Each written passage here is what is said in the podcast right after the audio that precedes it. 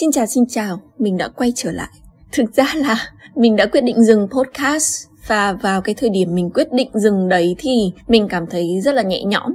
Mình chọn cách viết và thể hiện cảm xúc nhiều hơn với những người mình yêu thương, những người mình kết nối nhiều vì uh, suy cho cùng thì cái sự kết nối trực tiếp vẫn là điều mình mong muốn có và trong thời điểm mà mình bị sự bất an tấn công thì mình đã được động viên quay trở lại làm podcast để giải tỏa xem sao. Và ừ mình nghĩ là mình có thể thử thêm một lần nữa.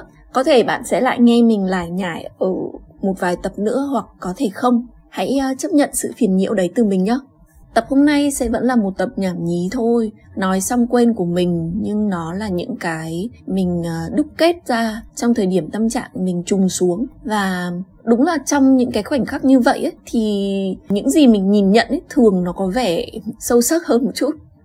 Khi những chuyện không như ý xảy đến Hầu hết trong các tình huống ấy, mình sẽ thấy mình là người đáng trách hơn cả. Mình là người đưa ra lựa chọn này vì mình mà người khác mới vậy hay là vì mình không đủ tốt? Mình nghĩ như vậy khá là nhiều. Và cho đến thời điểm hiện tại khi mình nhìn lại ấy, thì mình thấy đã có những lúc mình nói đỡ tìm những lý do để bao biện cho hành động của người khác.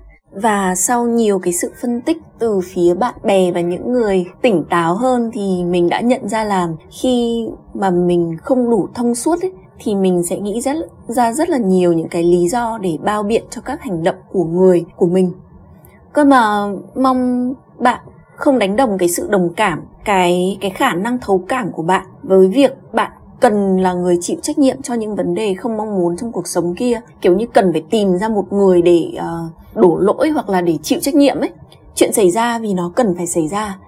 Những gì những người khác đã làm ấy là điều họ lựa chọn làm ở thời điểm đó và không phải là bạn lựa chọn và bạn không thể kiểm soát được cái việc đấy.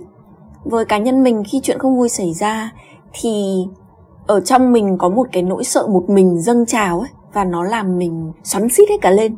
Cái việc buồn với mình là điều không thể tránh.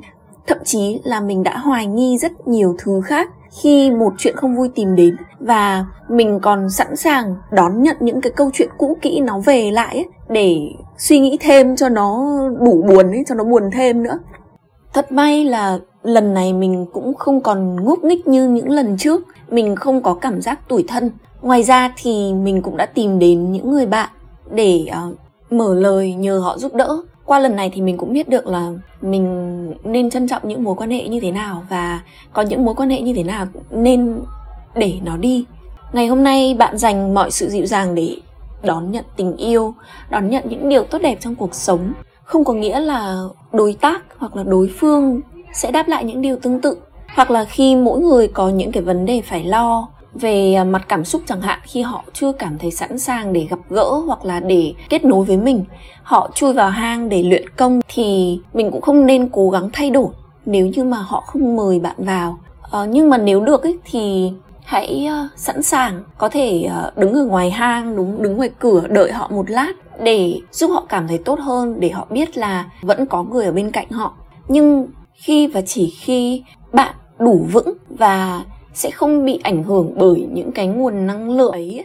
Dù sao thì bạn cũng cần bản thân ổn trước và bạn cũng cần có một cái khoảng riêng để cá hồi lại sức đề kháng mà.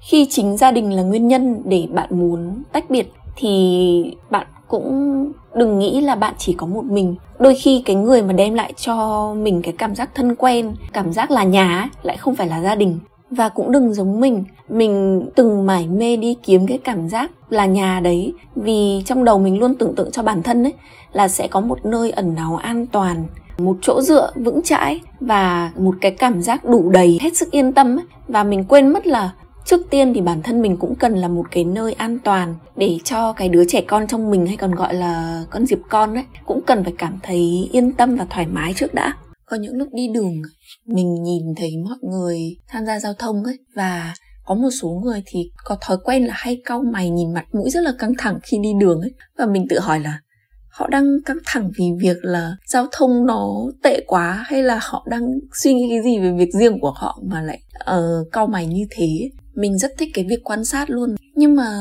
nó nên chỉ dừng lại ở việc quan sát thôi mà mình ở đây tự nhiên mình lại so sánh mình với cả họ ấy chắc là rất nhiều người cũng đã từng dặn lòng là ừ mình may mắn hơn rất là nhiều người. Đặc biệt là khi mình đang cảm thấy uh, bản thân mình hơi tệ một chút chẳng hạn mình cảm thấy mình hơi kém thì mình thường tự dặn lòng là ừ mình cũng may mắn hơn nhiều người ở một số mặt này mặt kia. Nhưng mà đôi khi với bản thân mình ấy cái câu nói đấy nó hơi sáo rỗng. Bởi vì khi mà mình cứ liên tục nhắc nhở bản thân mình là người may mắn đến nhường nào thì có thể bởi vì cái lúc đấy bạn đang quá lo lắng để tự hỏi bản thân mình rằng thực sự mình có đang hạnh phúc hay không. Ừ mình nghĩ như thế đấy. Và trời ơi, cái sự trì hoãn. Phải công nhận là cái việc trì hoãn nó rất là thú, nó rất là sướng. Nhưng mà rồi đến khi bắt tay vào làm ấy, mình đã phải tự hỏi uấy sao mình lại trì hoãn nó nhỉ? Mình trì hoãn nó để làm gì nhỉ? Làm ngoái cái là xong mà. Mọi người đừng như mình nhá. Cái sự trì hoãn với mình nó đã ăn vào máu vào miếc rồi. Thế là, như là một cái phản xạ vô điều kiện ấy, có việc gì cần làm một cái là mình cũng sẽ nhảy ra trong đầu rất nhiều những cái lý do để trì hoãn nó. Mình đang thay đổi đây và xác nhận luôn là đôi khi cái việc xây yes ấy, để bắt tay vào vào làm ngay lập tức, nó vừa tiết kiệm được cái thời gian, kiểu, được ăn cơm nóng hổi luôn xong mình cũng không còn phải quá lo âu về việc mình phải lui nó mình phải trì hoãn nó đến ngày nào bây giờ hay là cần trì hoãn trong vòng bao lâu nữa. Và tới đây là mình kết thư được rồi. Mong bạn và mình uh, sẽ cảm nhận được những cái giây phút cuộc sống dịu dàng và ưu ái chúng mình hơn một chút nữa. Và kể cả có những cái thương tổn về tâm lý ấy, thì nó cũng sẽ không làm bạn quên mất việc bản thân mình muốn gì, bản thân mình là ai. Và mong cho bọn mình có những cái giấc ngủ thật ngon, không mộng mị. Khi chúng ta chán, chúng ta buồn, chúng ta sẽ thử nhiều cách, nhiều phương pháp khác nhau. Mỗi người sẽ có những cái sở thích riêng, vậy nên là hãy cứ thoải mái cho bản thân mình được thử nhiều cái cách khác nhau ấy, để biết xem là mình hợp với cái gì và nên cho nó một cái khoảng thời gian. Cách này chưa được thì mình có thể tham khảo, mình hỏi ý kiến của bạn bè, mình hỏi ý kiến của người thân, mình lên mạng, mình tìm xem có một số những cái phương pháp nào khác để mình thử không. Đừng quá tập trung vào việc là mình thử cái phương án a này không được thì mình cảm thấy là, ơ, tại sao người ta làm được mà mình lại không làm được ấy? Mình sẽ có rất là nhiều cách mà. Thế nên là đừng quá hà khắc với bản thân nhá. Không biết bao giờ mình sẽ quay trở lại với podcast, nhưng mà chắc là sẽ có quay lại đấy bye bye mọi người.